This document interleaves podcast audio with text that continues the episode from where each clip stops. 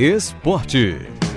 Boa tarde, Renato. Boa tarde aos ouvintes do Multicultura na Educador FM. Tudo bem? Renato, torcedor tricolor, tá de cabeça inchada.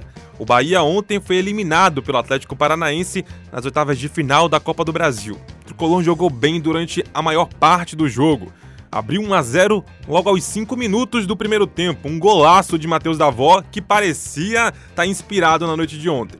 Quase o Bahia fez o segundo gol, abriu vantagem, mas não conseguia aproveitar as oportunidades que apareciam. E aí, aquela velha máxima do futebol, Renato. Quem não faz, toma. E no final do jogo, o Atlético Paranaense conseguiu, assim como em Salvador, um empate e depois a virada. 2 a 1 e o Bahia foi eliminado da Copa do Brasil. Deixou de avançar às quartas de final e de receber uma quantia de quase 4 milhões de reais.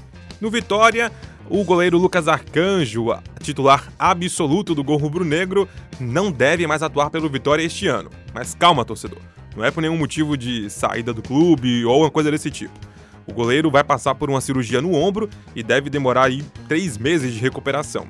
Lucas Arcanjo esteve presente em 26 dos 27 jogos do Vitória nesta temporada. Foram oito vitórias, oito empates e 10 derrotas. O arqueiro só não esteve debaixo das traves no último jogo diante do São José, onde o rubro-negro venceu o time sulista por 2 a 0. Quem assumiu o gol foi o goleiro Dalton, de 37 anos, que agora deve assumir a titularidade do time comandado por João Bussi. É isso, Renato. Essas são as informações do esporte baiano. Costa Filho para o Multicultura.